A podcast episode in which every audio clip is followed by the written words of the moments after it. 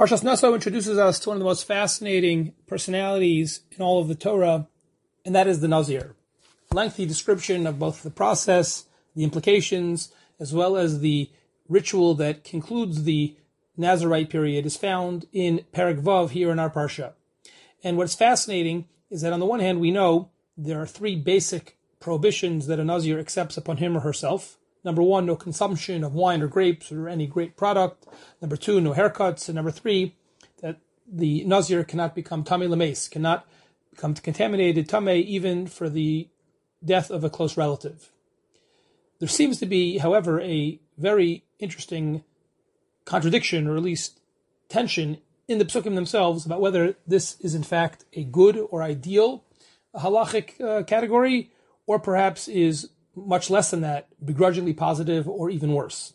On the one hand, the pasuk tells us here in Perek Vav, pasuk Ches, Kol Yemei Nizro Kadoshu Hashem. He is very, very holy. The Nazir is clearly given a compliment and a positive perspective. On the other hand, in pasuk Yiralef we read, V'asa HaKohen v'chad lechatas v'chad leolah v'chiper alav me'asher chata al hanefesh al hanefesh. It is clear that the Kohen has to help the person atone for becoming a Nazir. And then we read later, a few psukim later in Pasuk Yedalid, that among the karbanos that the Nazir brings at the end of his period of being a Nazir is a karban chatas, a sin offering. Obviously, these two psukim indicate something very negative about being a Nazir. So which one is it? Is it just a positive thing or is it a negative thing? And in fact, this tension is perhaps the basis of a well-known machlokes already in the time of the Tanoim that we read about in Maseches Tainis, between Rabbi Lazar HaKapar, who was more negatively inclined toward the Nazir for unnecessarily depriving himself of wine, or and uses that as a broader approach to anti-asceticism, versus Rabbi Lazar ben Shamua, who actually viewed the Nazir as something holy and a paradigm for a broader, more aesthetic approach to the physical. This basic debate, which is already, as I mentioned in the Tanaim, is in fact elaborated on by the Rishonim and the classical Mefarshim here, uh, as well as in our, par- on our Parsha and in general. First approach, on one extreme, is that of the Rambam. Very famously in Hilchos Deos and Perek Gimel, the Rambam says that a person who totally rejects meat and wine, will not marry, will not live in a nice home or wear nice clothing, gam ze derech ra'a he. This is wrong, this is evil, a person is on the wrong track. You are a sinner if you do that. Omer alav me'asher chata. As we see, says the Rambam, from the nazir to be an ascetic, to prohibit yourself, to withdraw from the world, even in areas where the Torah permits it, is in fact considered something that is sinful. You need a korban chatas, and you need a kapara. That is to say, not only is the Rambam viewing the nazir himself or herself as somebody bad, but we use that approach as a paradigm for a general approach to the material world what the Torah prohibits, we should stay away from. But what the Torah permits, we are allowed to enjoy, and there's nothing wrong with that. In fact, on the contrary, to voluntarily withdraw from that is considered something negative. It is worth noting, in the spirit of full transparency and intellectual honesty, that the Rama himself in Moreh Nevuchim in Perak Gimel, per, excuse me, Chelik Gimel, Perak Memches, does have a somewhat more positive view towards the Nazir, or at the very least, understands why a person would avoid alcohol, but that, I guess, to analyze that piece and to resolve it, I think would be beyond the scope of our Dvar Torah.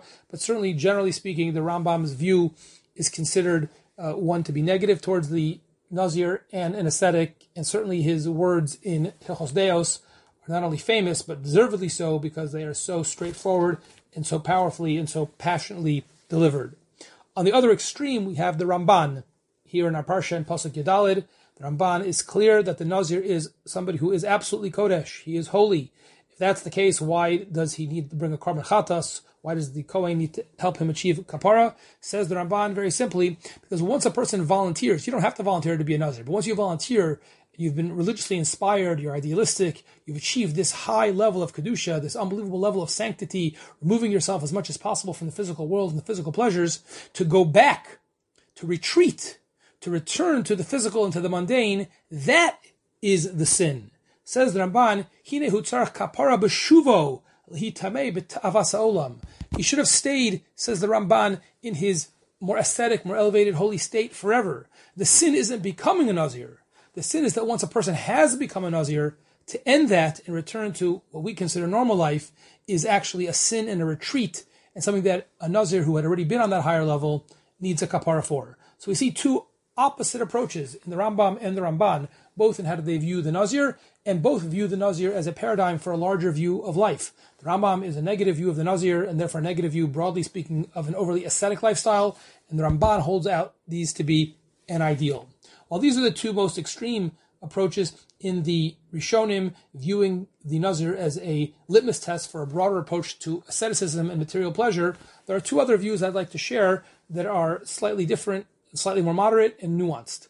On the one hand is the Kli Yakar, who also generally takes a negative view of the Nazir, but says not because of a view of material pleasures and asceticism, as we've seen until now, but rather specifically, the fact is that since the Nazir will be having these particular prohibitions on him or herself, by definition, that will separate the Nazir from the rest of society. The very fact that he or she is going at it alone, accepting certain things upon him or herself, which will prevent them from the person from naturally interacting in everyday life with other people in the neighborhood, in the community, that itself is considered the prohibition. That's the problem. That's what you need kapara for, says the Kli Yakar, for becoming muvdal umufrash mezulaso, ubona bamal atzmo. You're kind of having your own religion and you're separating yourself from the rest of the community. The Or HaChaim HaKadosh offers a final approach, a fourth approach, and he says it really depends on your motivation. He says the Torah talks about both Nazir, but also Nazir LaHashem. A Nazir is someone who's doing this for his own or her own personal preference. For whatever reason you may prefer an ascetic lifestyle, you think that that's an end in and of itself. However, a Nazir la Hashem is someone who's doing this purely motivated in order to get closer to Hashem. You understand that the ultimate goal is to be close to Hashem, and therefore, from the beginning, it's not about the Nazirus or the asceticism per se, but you hope that there'll be a vehicle to bring you closer to Hashem. That, says the Or HaChaim, is a positive thing.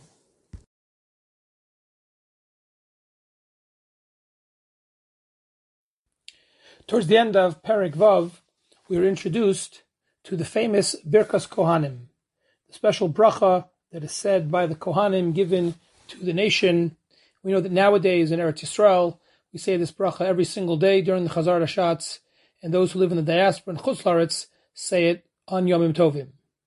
We read in Psukim Chavdalet through Chavav, Yivrechecha Hashem v'yishmerecha, may Hashem bless you and protect you, Ya'er Hashem panav elecha v'yichonecha, may Hashem cause His countenance to shine towards you and to favor you, Yisa Hashem panav elecha v'yasem lecha shalom. May Hashem raise His countenance towards you and grant you peace. Interestingly, when the Chazan is introducing these brachos as part of his Chazar Shatz, for the Kohanim themselves bless the people, part of his nusach, part of the text which he says, he refers to this as a bracha mishuleshes, a threefold tefillah. However, my Rebbe, Rabbi Willig, in the introduction to his Sefer Am Mordechai on Masechta Brachos, points out that this seems to be very difficult. After all, there are actually six independent brachos, not three. Yivrecha Hashem, that's one. Yishmerecha is two. Yair Hashem Panavilecha is three. Yichunecha is four. Yisa Hashem Panavilecha is five. V'yasem Lecha Shalom is six. So if there's clearly six brachos, why do we, as part of our davening, refer to this as a bracha mishuleshes, a threefold bracha.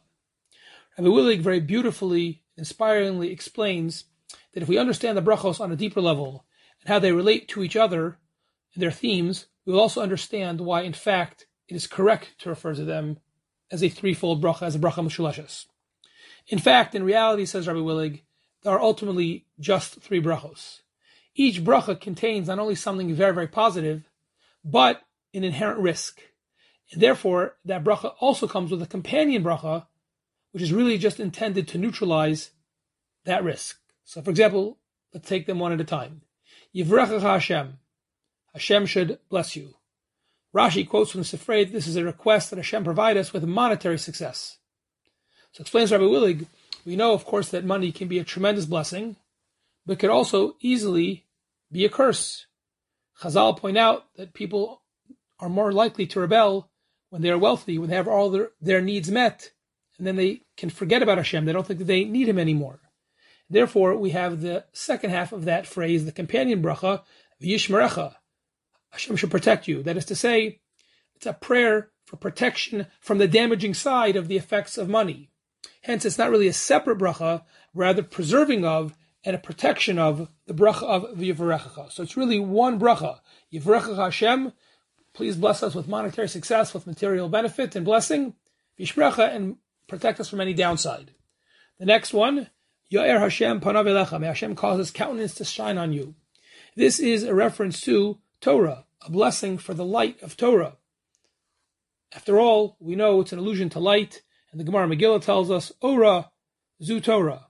Plus, right in davening in, in the bracha of Sim Shalom, we say, Ki ba'or panecha nasatalanu Torah's chayim, the light of your countenance. So it seems clear that this second phrase is not about material blessing, but rather about spiritual one, for growth in Torah and in spirituality.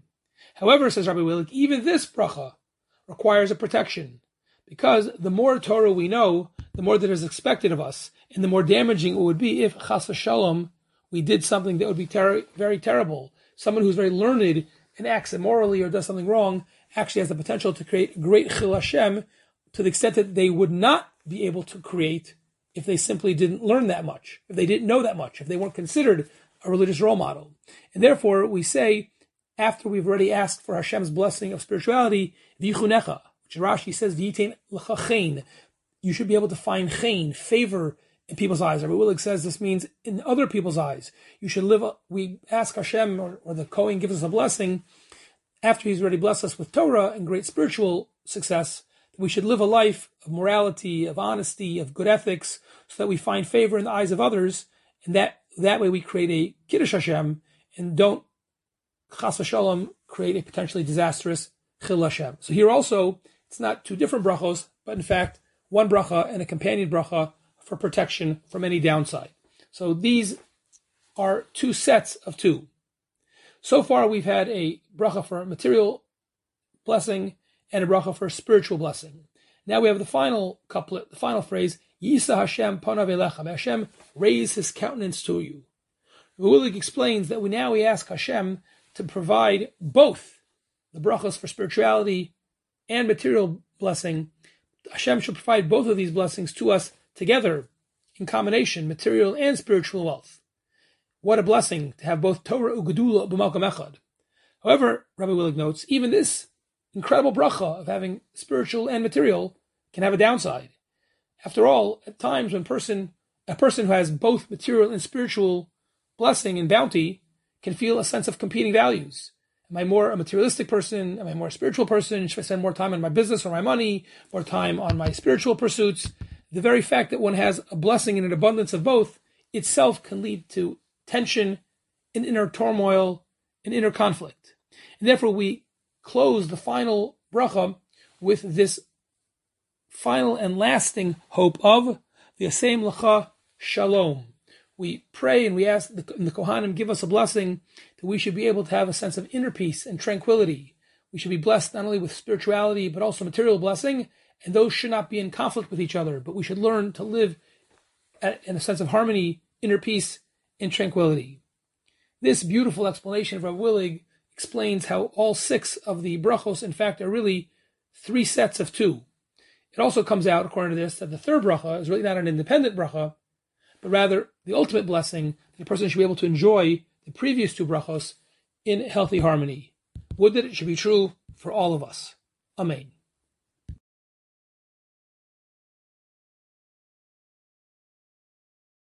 Parshas Naso is the longest parsha in the entire Torah, and while there are many beautiful and fascinating sections to this parsha which contribute to its length, uh, the single biggest contributor to it being such a long parsha is the extensive and detailed description that the Torah gives here in Parshas Naso of the Nesiim, the princes of all the various tribes, bringing gifts, and the Torah is incredibly detailed, outlining every single gift that each of the princes of the tribes brought at the dedication of the Mishkan.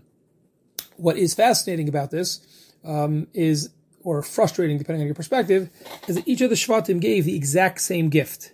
And the Torah, despite the fact that they all gave the exact same gift, doesn't just say all 12 sh- Nesiim, all the princes gave this and then lists it. It actually lists it 12 separate times, repeatedly over and over and over again for each of the Nesiim, for each of the Shvatim. And the question, of course, is why it would do that and why, frankly, did the Nesiim all give the same gift. So the Medrash here in Medrash Rabbah in Parsha Yud Gimel in Siman Tazayin explains in incredible detail, but beautiful and profound insight, that even though each of the princes gave the exact same gifts, but in fact, each gift symbolized something different. Each tribe, as reflected by their prince, has a different character, a different personality, a different destiny, a different mission. And therefore, the gifts that the Nasim gave, while on the outside, to outer, you know, the superficial appearance and look, seem to be the exact same, but in fact, each gift symbolized something different because each of the tribes have a different and unique mission. So even though the Medrash goes through every one of the Shvatim, let's focus our attention, if we can, just on two fascinating examples of this phenomenon, uh, and two Shvatim that typically, and in this case, according to the Medrash, go together. And that is Yisachar and Zevulun, which are the second and the third Shvatim that in fact are listed here for their princes giving the gifts. So right away, says the Medrash here regarding Yisachar, that when they, we are told that they brought a Ka'aras Kesef Achas, a silver bowl. This is based on the tradition which the Medrash outlines in great detail. That Yisachar is the tribe that was charged most primarily with the study of Torah, producing great Torah scholars based on incredible dedication, diligence, and they were the leaders of Torah for all of the tribes.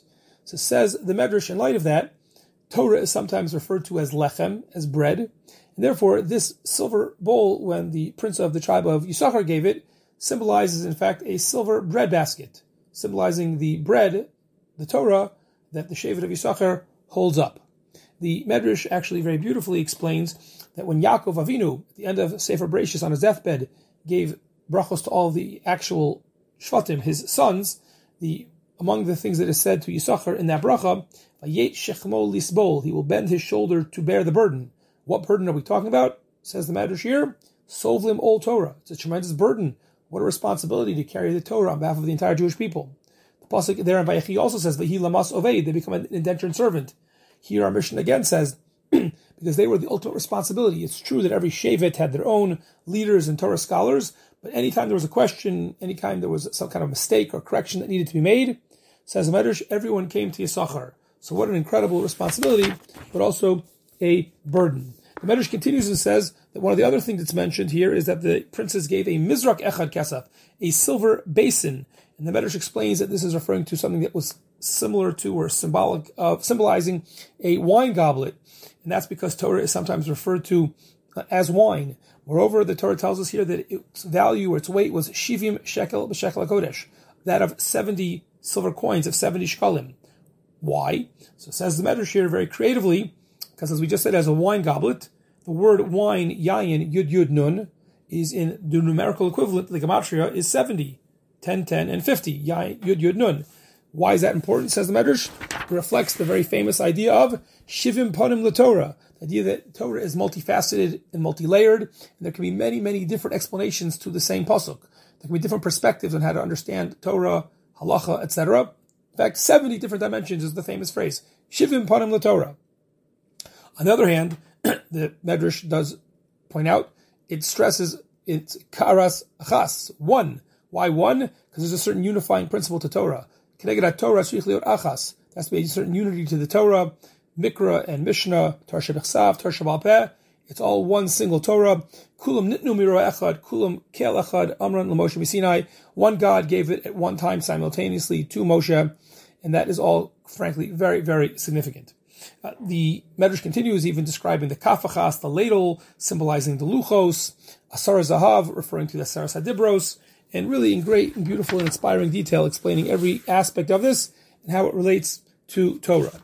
The very next prince who brought, the third prince to bring, is the prince of the tribe of Zvulun. B'yom Ashlishi Nasi Livnei Zvulun Eliav ben Chelon. Says the Medrash, why did Zvulun merit to be the third tri- tribe, the third prince to go? Why does he go right after Yisachar? es HaTorah, because Zvulun loved Torah. And as a result, Hirchiv Yadav Lafazer Memomano Yisacher Krishla Yitzarech Shevet Yisachar Parnasav Lo Yivatel Milasot Betorah. Very famous tradition, which our Medrash here is elaborating on and is a primary source for, that there was a relationship between Yisachar and Zvulun. We said Yisachar were the Torah learners, the rabbis. Zvulun had an arrangement with Yisachar that Zvulun were the businessmen, Hashem blessed them with great wealth and success, and they used that wealth and success to support the Torah and to support their brother and their fellow Shevet of Yisachar, so that way Yisachar could dedicate themselves fully to Torah, and Zvulun would be the ones who would sponsor it. In essence, basically, the first arrangement of a kind of a kolel. Therefore, says the Medrash, Lafichach Zachas Zvulun, Shutaf LeTorah Chavero Shal Yisachar. That was an incredible zechus for Zvulun. They became a partner of Yisachar. And the Medrash continues that the bowl represents similarly this relationship. It relates to the business. Different aspects relate to the high seas because they were merchant marines, the earth that they traveled, all every detail in this, the Kara Kesef, the the, the, the, the bowl, all this stuff the Medrash says explains based on the business that they did and how they used that money and that success to support Yisachar. This phenomenon exists for all the Shvatim, but here we just saw two examples.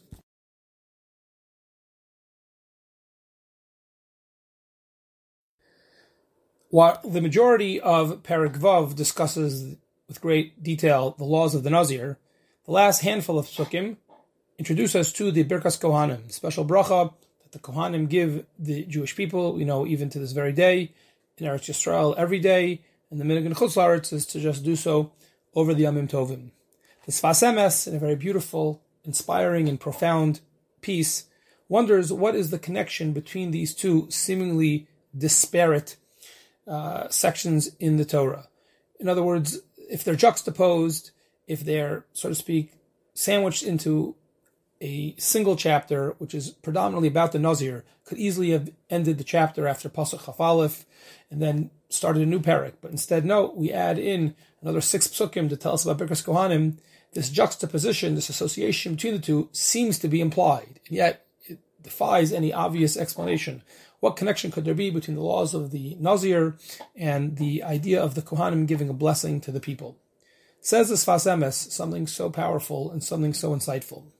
Nazir and Kohanim share something in common, in that they are both somewhat separated from the rest of the nation. On the one hand, the Kohanim were chosen by Hashem, and the Nazir chooses him or herself. But despite that difference, fundamentally, there is a lot in common. Kohanim are in the base of Hamikdash, which separates them from the people, but most importantly, because they cannot become Tameh, that not only impacts them in terms of when, God forbid, tragedy strikes, but just in general, they have to be much more careful. They can't go places other people go. They can't walk on the same road or go into the same building or the same room as other people because they have different halachos regards to the rules of tuma. Similarly, a nazir also cannot become tamei. Not only that, because he can't cut his hair, he looks different. He can't necessarily eat and drink with other people because of the prohibition for him to drink wine or eat grape products.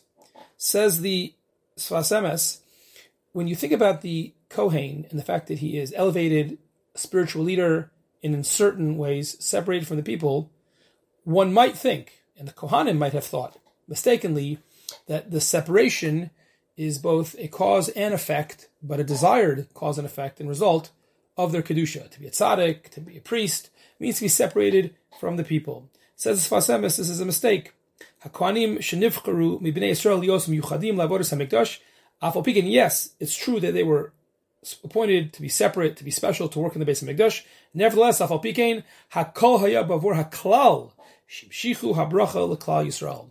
What we see from the Birkas Kohanim, says Sfas Emes, is that the reason that the Kohanim, to the extent that they were, were separated, is so that they would be able to then give back to and connect with the Tzibor.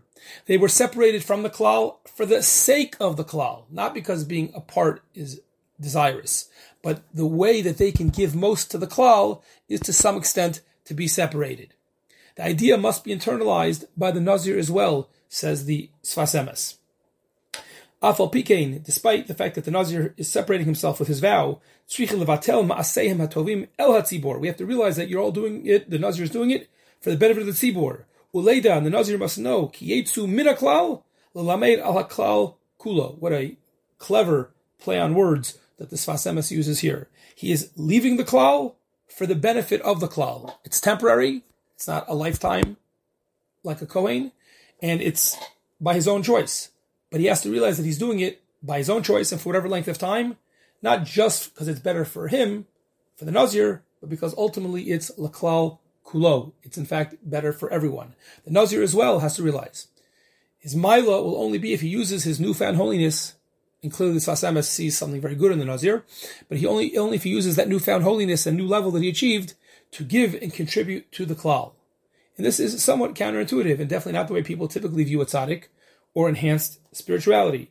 But this is in fact exactly what we are supposed to learn, and the Nazir are supposed to learn from the Kohen. That, says the Sfas Emes, is the juxtaposition between them. The Sfas Emes quotes the pasuk in Vayikra in Parsha Shmini in Perek Tes pasuk of Beis, Vayisa Aaron es Yadav el Ha'am. And Rashi there says, and Chazal elaborate, this is the Birkas Kohanim, the first time it's in the Schus of Aaron on his special day. This was the day, Yom HaShmini. This is the day where he, his family, but especially he, are elevated to a position of great prominence and leadership and prestige. He is now the one. He is the Kohen Gadol. He is the one doing the service in the Mishkan. And Dafka on that day, what's the first thing we hear about him virtually? That he lifts up his hands to bless the people. It is in fact, says the Sfas Emes, this is the essence of Birkas Kohanim. By lifting his hands to the people, comes from his great love for them. Even though this was his day where he and his family are elevated above the rest of the nation in certain ways, they don't sever ties or distance themselves, but on the contrary, they deepen the connection to the nation with an acknowledgement that his koach ultimately comes from the nation. We can add, although this is not explicitly in the Sfas Emes, but it's certainly consistent with what he's saying, that that's why to this very day, when Kohanim make a bracha before they say the actual Birkat Kohanim, they say a bracha, which of course ends with the words, the Vareches Amo Yisrael, bi'ahava. Because the relationship between the Kohen and the rest of the nation is not one of separateness or elitism or lording over, but rather one of love and connection. Yes, the Kohanim have a certain special role. Yes, they are separated in some ways, but it's not for their own sake and it's not to be separate, but rather to use that separateness and use that prestige in order to better the situation spiritually and otherwise of the entire nation. What a fascinating, beautiful idea. And says the Sfas Emes, this is the lesson that the Nazir must inculcate. For whatever reason, the Nazir is motivated to take this vow to have certain different halachos, to be different, at least for a temporary period, but has to realize it's never the goal. The goal is ultimately and always to be connected to the people and to give back. Externally, yes, the Kohen is separated, says the Sfas Emes. But nevertheless, the goal of that separation is external, but to help him focus on the more inner connection that he has with every Jew. And that is the lesson that the Nazir is supposed to take from this as well. And of course, a profound insight for all of us. Each in our own way, we strive for Kedusha. And there may very well be times, in fact, there may very well be times where we have to do things a little differently if that's what we feel we need. But it can never be for the sake of being different than other people, thinking that we're better than them. On the contrary, anything we need to grow ourselves should be turned back and channeled to help the community.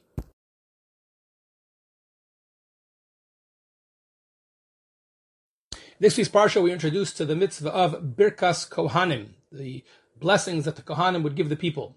In the Rambam in his Sefer Mitzvos, Mitzvahs Asay Chavav, as well as in his Koteres Tehosfila, makes clear that these brachos were to take place every single day. The Kohanim are supposed to bless the people every day.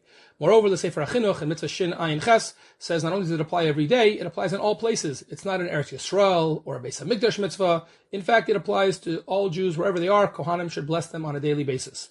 This is brought down by the Mishnah Berurah as well, quite clearly and unsurprisingly, given that all the Rishonim say so in Shulchan Aruch Simon Kuf Chav Tes. If that's the case, it is quite surprising, and more than surprising, it is disturbing that the Ramah mentions in Simon Kuf Chav Ches that there is a minhag chutz laretz not to do Birkas Kohanim on a daily basis, not even to do it on a weekly basis on Shabbos. Rather, Birkas Kohanim has been relegated to something that we only do on the Yom Tovim on the Shalosh Regalim. And in fact, as we know, that has been for many, many years the minog of Ashkenazic communities outside of the land of Israel. I don't know if we have real definitive historical evidence of how early this practice started, but at least some halachic sources trace back this practice perhaps as early as the 1100s. So it's been a long, long time, many, many hundreds of years, almost a thousand years, that the Ashkenazi communities outside of Israel have not been duching on a daily basis. But the fact that it's an old practice doesn't mean in any way that we understand why. Where would it come from? It seems to be against the halacha. The Rishonim, the Shulchan Aruch, the Mishabur, everyone seems to be very clear that there's a minhag to do this every single day. Now it is worth noting that not only in Eretz Yisrael have they kept this practice correctly, but Sephardic lands, even outside of the land of Israel, have also kept this practice pretty consistently. Beis Yosef attests in his day that Sephardic communities, particularly the big Jewish community in Mitzrayim in Egypt in his day, were still duchening on a daily basis. The Pa'as HaShulchan, a student of the Vilna Gaon, uh, testifies to this uh, as well, and he points out that at the great urging of their Rebbe, the Vilna Gaon, when he and about 500 or so other of the Talmidi Hagra made Aliyah in the early 1800s, they reinstituted the daily practice of duchening in Eretz Yisrael. So you now have Ashkenazim and Sfardim in Eretz Yisrael duchening every day, and that of course is the practice till our very day. And you have Sfardim outside of Israel duchening. The one exception to the rule seems to be Ashkenazim outside of Israel. The prevalent Ashkenazi practice outside of Israel is not to duchen, not to do Kohanim on a daily basis, and there doesn't seem to be any good reason for it. In fact, the Vilna, the Magen Avram, excuse me, a great Ashkenazi posek from, posek from Poland, refers to this as a minhag garua. But a minhag, evidently it is. So where did it come from? Many explanations are given. Let's focus on the big three, uh, the primary three theories. The Beis Yosef himself suggests that this is the uh, result of a different custom. And that is that in medieval Ashkenaz, they used to go to mikvah before Birkas Kohanim.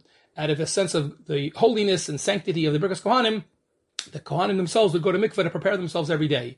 However, he says over time, this fell out of practice, it became too difficult, perhaps because of the cold or other reasons they couldn't go to the mikveh every day, and therefore they also stopped duchening on a daily basis. But this really, as the Beis Yosef himself seems to, write, seems to be very, very difficult to maintain. After all, there is no source. There is no obligation to go to the mikveh daily. It may be a nice idea, to, to go to mikvah before Birkas Kohanim, but it's not necessary. There's no source. It's not an obligation. So it's a nice hiddur if you can do it. It's a nice chumrah if you can do it. But it makes no sense and it would be totally illegitimate to say, well, since I can't do the bonus, since I can't do the chumrah, therefore I'm going to throw out the actual mitzvah, the actual obligation. This is a classic chumrah de kula. It's nice to have a chumrah, but not if it's going to detract from the actual mitzvah. So this seems to be very, very difficult to maintain. The Ramah himself, as we mentioned, he's the one who first tells us about the practice of Ashkenazim outside of Israel not duchening. He has a completely different theory. He says that the nature of Birkas Kohanim is such that when the Kohanim are giving the bracha, they have to do it with genuine happiness, with true simcha in their hearts, with a menuchas nefesh, with a peace of mind, with love of their fellow Jew, as we say in the pre-bracha. And he says, unfortunately, throughout the week and during the year, the Jewish people are weighed down.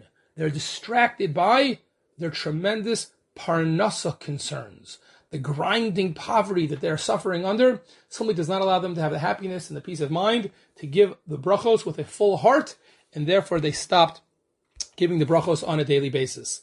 But this also seems to be very, very uh, iffy as a suggestion, although it is a fascinating idea, but still not really convincing. First of all, there's no source that this is genuinely a halachic requirement to give the brachos with menuchas nefesh with happiness. Number two is how come in the Sephardic lands it was okay? And perhaps best, uh, the best question is what about Eretz Yisrael? We know the grinding poverty of the Jewish community in Israel over the centuries was horrible. It certainly wasn't a better financial situation than people living in uh, Poland or Russia or Germany and, and, other such communities. How could it be that they in Israel were still duchening every day? They somehow could have the right frame of mind and peace of mind, but the Jews living in Chutz La'aretz, the Ashkenazim then couldn't, and Sephardim could.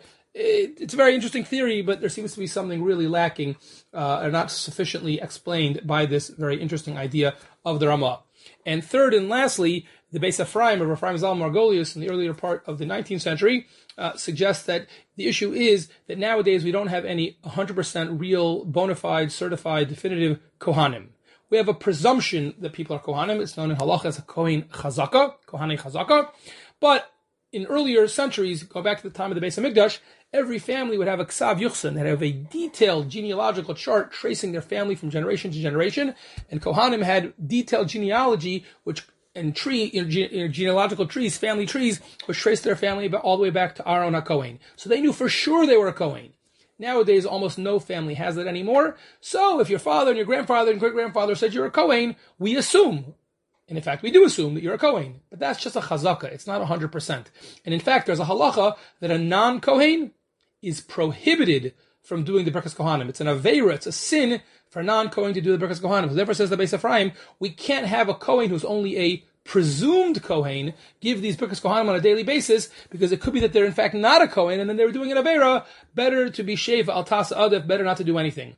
I, but we do do Birkas Kohanim on Yom Tovim and they're, the, they're still the same non-certain non-definitive Kohanim on Yom Tif, so how come all of a sudden we're duchening on Yom Tif? He says, well, we have to do it a little bit so we don't completely forget about Birkas Kohanim. That's a third explanation, and I think the common thread of all three of these fascinating ideas is that the question seems to be better than the answer, and it really does remain a mysterious minhag.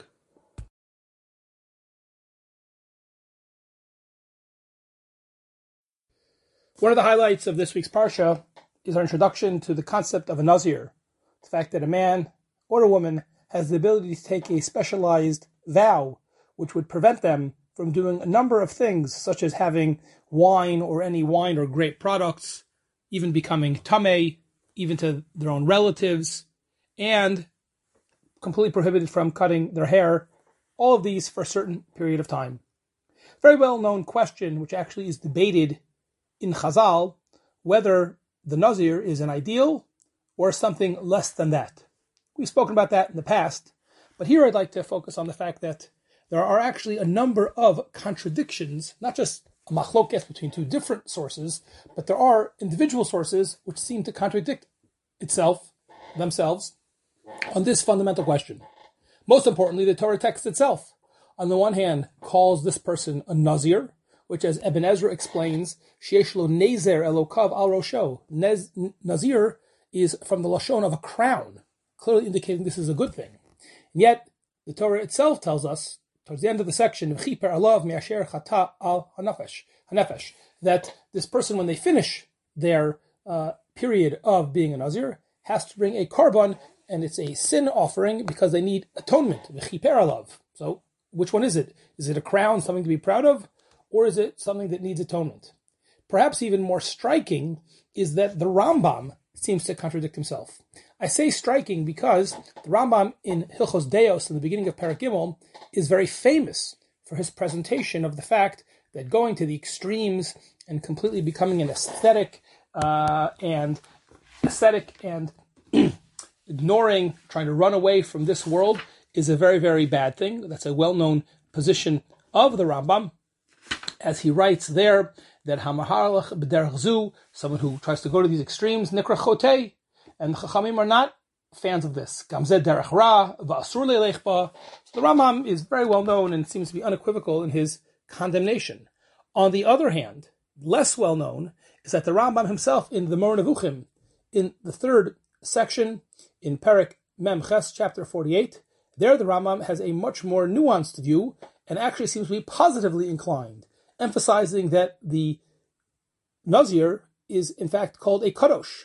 Nishmar mimenu nikra kadosh, someone who avoids wine specifically, that dimension of being a Nazir, the Rambam harps on in this particular passage, does not so much the purity of the dead, tum avatara, or the haircut, but avoiding the wine, that's something that makes a person kadosh, says the Rambam, to the fact, and then he eventually adds that because of that, he is elevated to such a level of kedusha that he's on the same level as a Kohen Gadol, in that just like a Kohen Gadol can't even become tamei and become impure, defile himself even for his own relative's funeral, so too a Nazir. Says the Rambam, he achieves such a high spiritual level, he's on the lofty level of the Kohen Gadol because of his asceticism and his avoidance of wine. So which one is it? Is it a sin? Is it a crown? Is the Rambam against or is he for? In the contemporary Sefer Eila Hadvarim, which is a collection of the uh, droshos given by Rav Eliyahu Schlesinger, who's a very prominent contemporary Talmud Chacham, the chief rabbi of Gilo and a member of Rabbanut Harashit. So he suggests that, in fact, yes, it's clear there are a number of sources, and we've only touched them partially, that indicate that the Nazir, and more broadly asceticism or prishus, is a legitimate derech in Avodas Hashem. It is a legitimate way to serve Hashem and to approach Hashem. And yes, a person can accomplish some great things that way. But he says the balance on total imbalance of the sources clearly indicates that this is not the preferred approach. It's a derech, but not the ideal derech. Moreover, says Schlesinger, why sometimes might think at first glance that someone who is depriving himself from all the pleasures of the world is sacrificing and it's so hard. But he says, in truth, when it comes to Avodah Hashem, that's the easier approach. The easier derech is just to avoid temptation.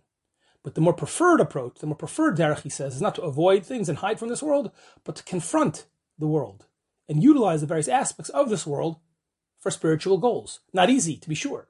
But this, says Schlesinger, is avodat ha'adam. This is what we're here to do. This is our ultimate purpose in the world. Food, we should be eating so that we're healthy and strong and we can serve Hashem.